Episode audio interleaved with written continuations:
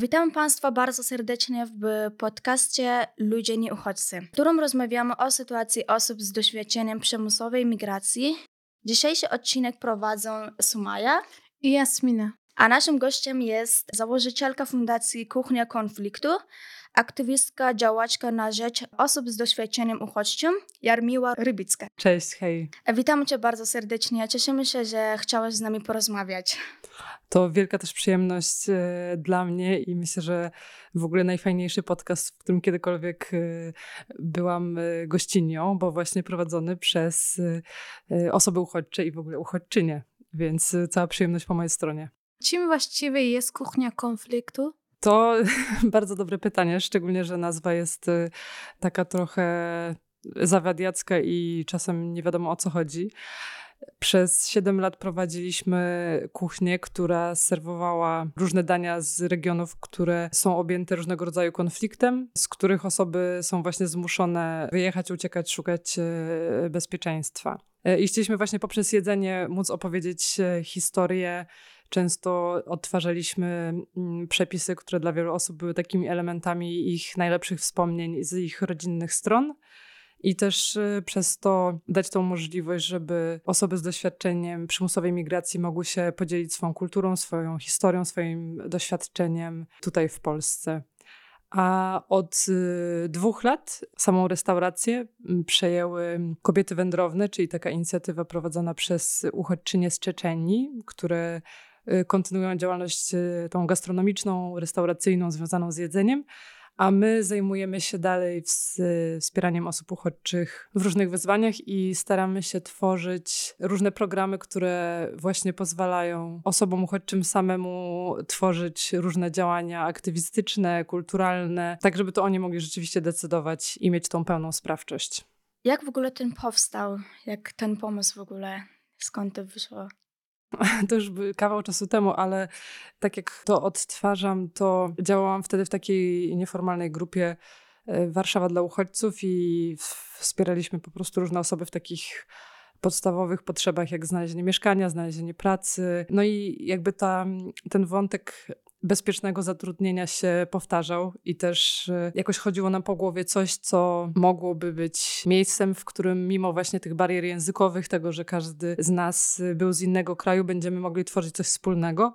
Stąd pomysł, że mogłoby być to jedzenie. No i też tak zakładaliśmy, że jedzenie każdy lubi i że to też jest takie coś, co może przekona nieprzekonanych i też tak się nam zdarzało, że nawet jak ktoś jakoś takim może krzywym spojrzeniem na nas patrzył, to czasem po, po spróbowaniu jakiegoś, powiedzmy, algierskiego placka, to jakoś od jedzenia udawało się zacząć jakąś rozmowę i stąd, stąd wpadliśmy na taki pomysł, żeby właśnie był ten element jedzenia, żeby był element przedsiębiorczości społecznej, która pozwoliła na to, że to też była nasza praca i dzięki temu każdy z nas mógł też zarabiać swoje pieniądze, więc chodziło o jakiś taki aktywizujący model, który będzie trochę odchodził od takiego tradycyjnego, charytatywnego, czyli o tutaj my pomagamy osobom, tylko po prostu robimy coś razem i te rzeczy, które robimy razem, mogą być bardzo fajne. Co było um, najtrudniejsze przy realizacji projektu? Cała masa rzeczy była bardzo trudna i bardzo dużo uczyliśmy się też na własnych błędach. Na pewno dużym wyzwaniem były różnice kulturowe, też jakby wzmocnione często barierą językową i że nawet przy prostych czynnościach zdarzało się nam tak, że właśnie jedna osoba mówiła tam właśnie dosłownie, że tam proszę tam podaj marchewkę, a druga osoba rozumiała, że chodzi w ogóle o miotłę i przynosiła miotłę z dołu i w ogóle nie mogliśmy się często zrozumieć. Więc często takie proste czynności zajmowały nam po prostu więcej czasu. No i te, te wyzwania też no z jednej strony były trudne, a z drugiej to też jest super moc tego projektu i tej inicjatywy, że właśnie mimo tych różnic światopoglądowych no łączyliśmy bardzo różne i poglądy społeczne i polityczne dotyczące religii i różnych aspektów życia, to tworzyliśmy super zespół, który mógł razem działać.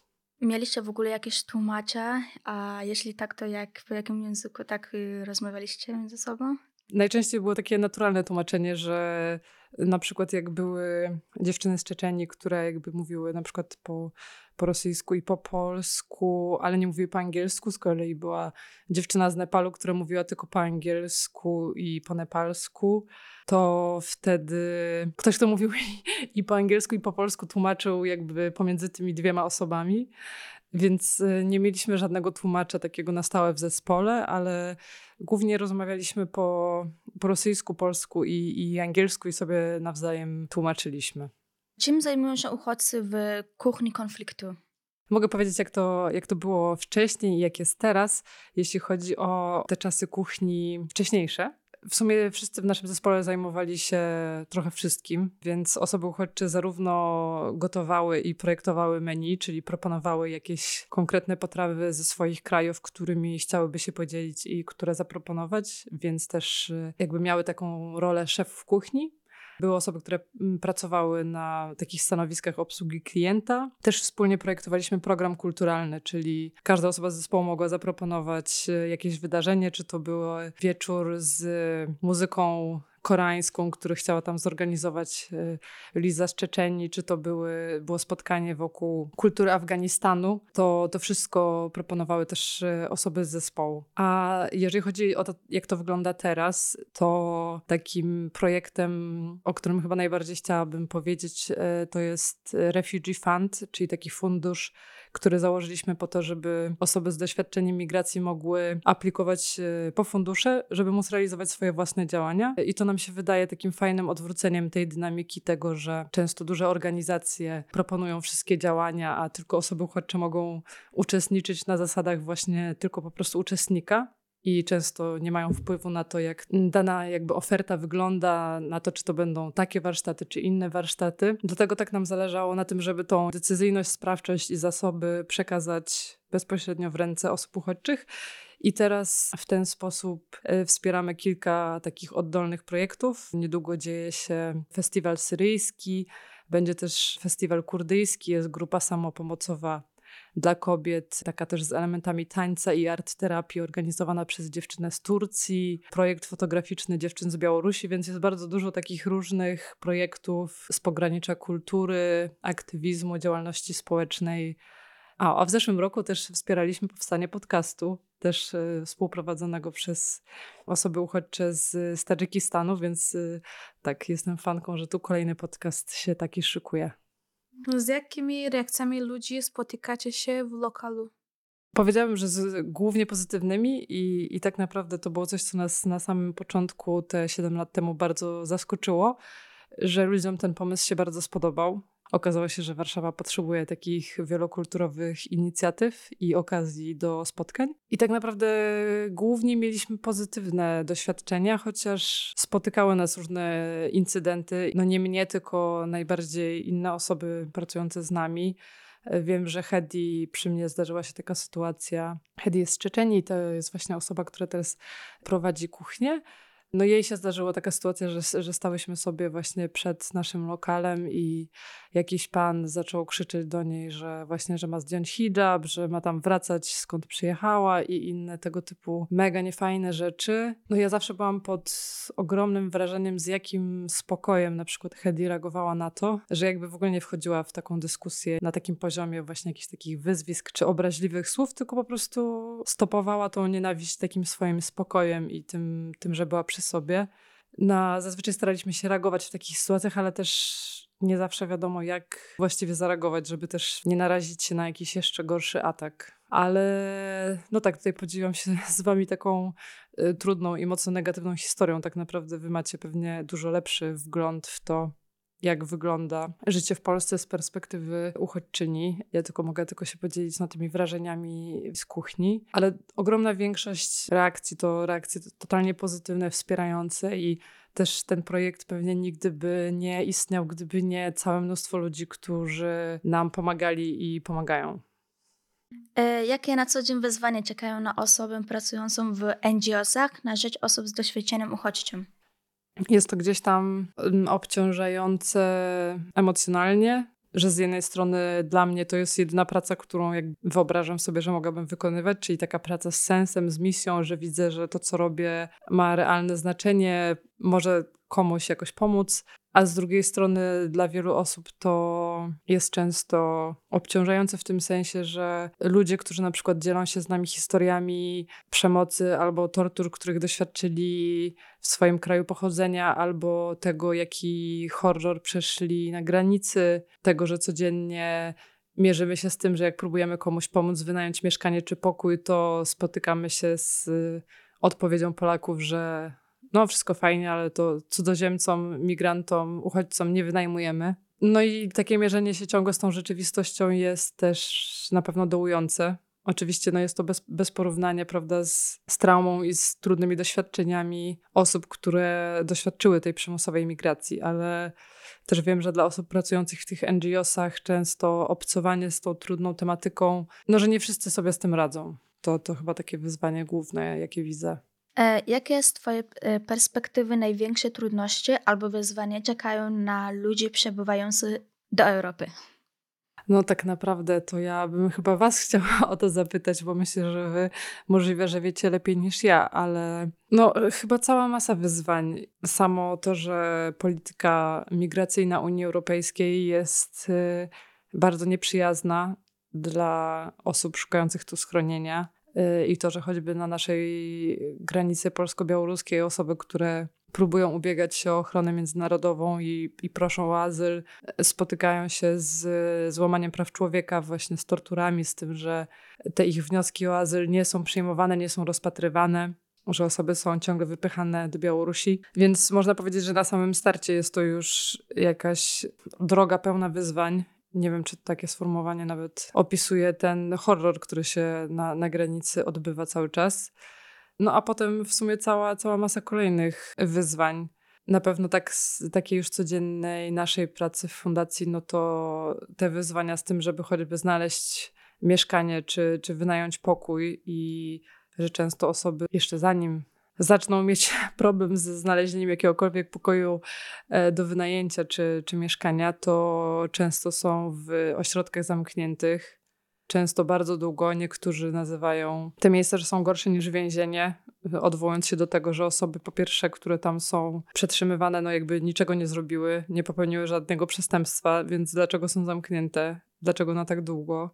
Plus często te osoby nawet nie wiedzą, jak długo to potrwa. Czy miesiąc? Czy dwanaście miesięcy, czy dwa lata i takie funkcjonowanie w ciągłej niepewności, nawet nie, nie potrafię sobie tego wyobrazić, jak bardzo jest to obciążające. No i potem te kolejne lata, kiedy się procesuje na przykład wniosek o ochronę międzynarodową. Wiem, że Hedi otrzymała taką ostateczną odpowiedź o tym, że dostała ochronę w, w Polsce, czekała bodajże na to sześć albo osiem lat. I przez osiem lat tak naprawdę mierzysz się z taką niepewnością, że co w każdym momencie urząd może ci powiedzieć, że co masz wracać do swojego kraju. Jest to jakieś no nie, nie, niewyobrażalne dla mnie, żeby tak y, traktować te osoby, które u nas rzeczywiście szukają tego schronienia i bezpieczeństwa. Więc tych wyzwań w Europie myślę, że jest mnóstwo. O tych rzeczach nie wiem za dużo z własnego doświadczenia, tak jak mówiłam, no ale pójście do szkoły, w której mówią w języku, w którym ty w ogóle n- nigdy nie mówiłeś, jest jakiś inny alfabet, nie masz tutaj żadnych znajomych. W ogóle całe odnalezienie się w nowej rzeczywistości to jest bardzo trudne i każdego dnia podziwiam osoby, które sobie z tym radzą i i robią w Polsce super rzeczy, mimo że te wszystkie wyzwania jakby musiały pokonać. Ja też właśnie czekam już siedem lat. Nadal czekasz? Ja, nadal ja czekam do no, ochrony międzynarodowej. E, nadal nie mam te dokumenty. Mama, rodzina też nie mają, czekają. Ja urodziłam dziecka, który ma teraz półtora roku i on już dostał ochronę międzynarodową, bo mąż ma tę ochronę międzynarodową, kartę pobytu. A dziecko też już ma, ale ja też jeszcze nadal nie mam. Nie wiem, dlaczego tak jest. Mama nie ma, syn ma. Tak, no bardzo mi przykro, to jest zupełnie niezrozumiałe i nie w porządku. Tak, i osoby, które też nie mają tej pozwolenia, w ogóle karty pobytu żadnych, to też nie mają w ogóle pozwolenia do pracy i jest trochę im bardzo trudno. Tak, dokładnie, to też jest takie ogromna sprzeczność, no bo są te stereotypy, że z jednej strony jakby tak, takie, takie najgorsze stereotypy, że no, że tam uchodźcy nie chcą pracować, a, a, i no właśnie, tylko... niektóre osoby nawet mówią, że żyjemy na ich podatków, ale tak naprawdę my chcemy pracować, bo nie mamy jakby, nie mamy, nie mamy pozwolenia do pracy i nie możemy właśnie pracować, dlatego żyjemy na ich podatków, ale chcemy bardzo i to jest... Dokładnie trudne. Tak, jest to zupełna sprzeczność tutaj i, i też tego nie rozumiem i... I no życzę ci, żebyś jak najszybciej dostała tą odpowiedź i żebyś mogła już być spokojna, że możesz, wiesz, bezpiecznie tu żyć ze swoją rodziną. Ale jeśli na, na, na przykład ja już mam i mam stały pobyt, chciałabym też niedługo na obywatelstwo, ale jeszcze nie wiem, jak to będzie wyglądało. Też mam trudności z pracami z, ze względu na wygląd albo religii. To i nawet jeżeli masz pobyt, to i tak jest jakoś tak trudności też e, jakby spotkać się z takimi trudnościami. Trudno na, nas przyjąć do pracy. I jeszcze e, raz moja mama miała taką pracę, ona jest krawcową i została zatrudniona w takiej pracy, gdzie ona, podczas pandemii, to było podczas pandemii, i gdzie ona szyła maseczki. Ona dostała taką informację, że powinna szyć taką maseczkę, taką wygląd i tak dalej, takie kolory, takie materiały i tak dalej, ale przez to, że my byliśmy trochę w domu i potrzebowaliśmy matkę i ona też z tym została w domu, ale ze swoimi maszynami i pracowała w domu. Ona szyła tak jak, po, tak, jak była pokazana, tylko że źle było pokazane i z tego powodu maseczka wyglądała inaczej. A ta e, osoba, osoba, na którą pracowałam, ona powiedziała, że nie będzie płaciła za to, że ona e, zrobiła źle. A moja mama powiedziała, że taką dostałam i tak szyłam, tak powinno było być. I niestety przez dwa miesiące ona nie dostała żadnej kwoty. Ona miała koleżankę, która też była Polką, też pracowała z nią razem. Ona też szło, szła źle, ale dostała ona chociaż połowę, nie wiem ileś tam sumu, a moja mama nic nie dostała. I ja rozmawiałam ogólnie z tą panią, jakby wyjaśniłam sytuację, o co chodzi i tak dalej. Ona mówiła takie niemiłe rzeczy do mojej mamy, że ja po prostu nie mogłam wytrzymać. Ale niestety nie, nie znałam na tyle dobrze polski wtedy, żeby po prostu coś tam mówić do niej. Ja powiedziałam, no dobra, przepraszamy, dziękuję i tak dalej. I nic nie dostaliśmy za to. Więc to nie jest jedyny problem u osób, które nie mają pobytu, ale też osób, które też mają pobytu, też mają problem z tym. Dokładnie tak. No mega mi przykro, to jest mega też smutna historia i z podobnymi sprawami do nas też codziennie się zgłaszają osoby, że właśnie na przykład pracują u kogoś, a pracodawca... nagle mówi, że no nie zapłaci. Ostatnio moja, moja koleżanka z Czeczenii też mi mówiła, że ona ma kartę pobytu, ma pozwolenie na pracę, ale jej pracodawca mówi, że no nie, tutaj ja tobie nie mogę zrobić umowy. Ten pracodawca próbuje cię oszukać i to jest tak, że niestety um, właśnie takie osoby, które są no nie w porządku, że często próbują wykorzystać właśnie osoby cudzoziemców, migrantki, uchodźczynie, dlatego, że no po prostu jest im łatwiej wykorzystać jeśli, swoją władzę. Tak, jeśli nie znasz języka, to jeszcze bardziej mogą cię oszukać. Nie zawsze dają pracę do dziewczynka, który ma hijab. Mówią, że nie wezmą ją do pracy, bo ma hijab. Moja koleżanka bardzo szukała pracy i ona nie znalazła pracy takiej w polskich sklepach. Tylko ona zla, znalazła takie, takie kebaby, tam jeden znalazła, tam teraz pracuje. Ja skończyłam szkołę cukiernictwa. Ja teraz boję się iść do pracy, nie wiem. Ja skończyłam trzy lata szkoła, i, bo mam chusta i nie wezmą mnie do pracy. Ja myślę, że to hijab jest dobrze, że kiedy pracujesz na przykład w cukiernictwie, bo nie padają włosy, to jest no, dobrze. Bardzo praktyczne, tak, tak. No, jakby z tej perspektywy. Tak, tak ja słyszałam, że nie wezmą osób, które mają hijab, oni mówią, że najpierw weź z głowy hijab, potem możemy ci przyjąć. Takie sytuacje było też. No właśnie, tak jak mówiłam, wiecie najlepiej na pewno... Doświadczyłyście niestety całej masy takich sytuacji, nie? Że ja znam to tylko z historii, a wy znacie to z własnego doświadczenia. No i to jest bardzo przykre. No na maksa trzymam kciuki za was i za wszystkie wasze pomysły i działania, żeby też takich sytuacji było jak najmniej. A jakie wyzwania stoją przed państwem, polityką państwa polskiego? To jest to dobre pytanie. Pewnie no, jakieś wyzwania stoją, ale tak naprawdę wydaje mi się, że to jest mniej temat tego, że to są jakieś ogromne wyzwania, a bardziej kwestia woli politycznej i tego, że tej woli brakuje. I to też często niezależnie od ugrupowania partyjnego, żeby rzeczywiście coś zmienić w tym systemie i że ten system wspierania osób, które tutaj przyjeżdżają, czy właśnie ten system tego, o czym ty wspominałaś, czyli ile to trwa, żeby te dokumenty były przeprocesowane, to, że no ta cała biurokracja, to, że tak długo się czeka na odpowiedź, o ochronę, to, że nie ma żadnego wsparcia w zakresie no choćby tego mieszkalnictwa, czy wsparcia w znalezieniu pracy, jakichś specjalnych rozwiązań, które by były wspierające. No tego wszystkiego brakuje. Tak naprawdę system integracji w Polsce, może wy macie też jakąś opinię na ten temat i jakieś wasze doświadczenia, ale wydaje mi się, że, że nie działa najlepiej. No i tak naprawdę to wszystko to nie jest jakieś ogromne wyzwanie z mojej perspektywy, bo tyle jak pieniędzy, ile polski rząd wydał na budowę muru na granicy, to mógłby przeznaczyć na jakieś mądre rozwiązania, które by tworzyły mądrą politykę migracyjną.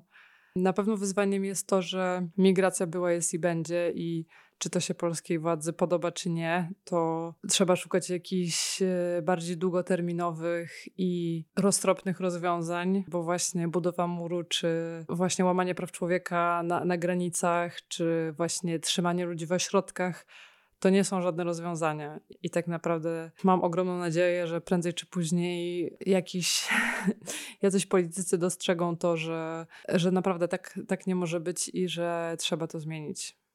Ja też uważam, że ogólnie to wszystko, co się wydarzyło, to było bardzo tak trochę dawno i na początku, jak w ogóle przyjeżdżaliśmy do Polski, to ogólnie ja nie miałam żadnych kłopotów z granicą i tak dalej. Wcześniej było o, wie, o wiele inaczej niż teraz. Wcześniej, jak my przyjechaliśmy do Polski, to jeden taki e, dziennikarka podeszła do nas i pytała, dopytała nam, e, e, co się stało i dlaczego jesteśmy tutaj i tak dalej.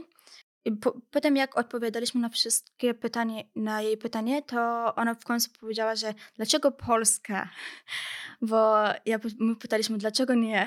Ona powiedziała, że Polska jest takim krajem, który nie lubi uchodźców. Ogólnie ja rozumiem, że jak czytaliśmy historię Polski, to widzieliśmy, że Polska oczywiście przeżyła tyle trudności z na przykład Rosjanami. To my rozumiemy, że dlaczego Polacy są ta, na tyle zamknięci, bo przez to, że historię mieli taką trudną. Ale uważam, że to już tak, jak powi- powinna być tak trochę tolerancja, tak? My, my też e, jesteśmy ludźmi i potrzebujemy też trochę szacunku.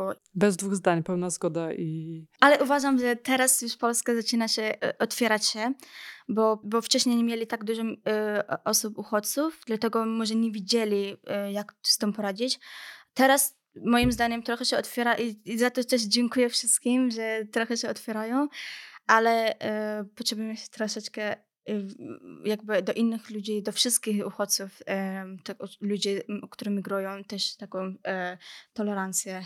Tak, pełna zgoda i dzięki za to, co robicie, bo to też właśnie chyba pomaga i jest właśnie z takim zamysłem, żeby też trochę otworzyć się na innych i, i też za to, że macie ochotę i opowiedzieć o swoim doświadczeniu. Myślę, że to jest bardzo ważne i że wiele osób, które nie pracują na co dzień z uchodźczyniami, uch, uchodźcami, tak jak ja, nie zdają sobie nawet sprawy, jak wygląda wasze doświadczenie. I to jest oczywiście wina ich ignorancji, ale super, że robicie ten podcast, bo, bo też dużo ludzi może się dowiedzieć dzięki temu o tym, co myślicie i o waszych doświadczeniach. Dziękujemy bardzo, że udzieliła Pani nam czasu do rozmowy i bardzo się cieszymy. Dziękujemy bardzo. Dzięki wielkie.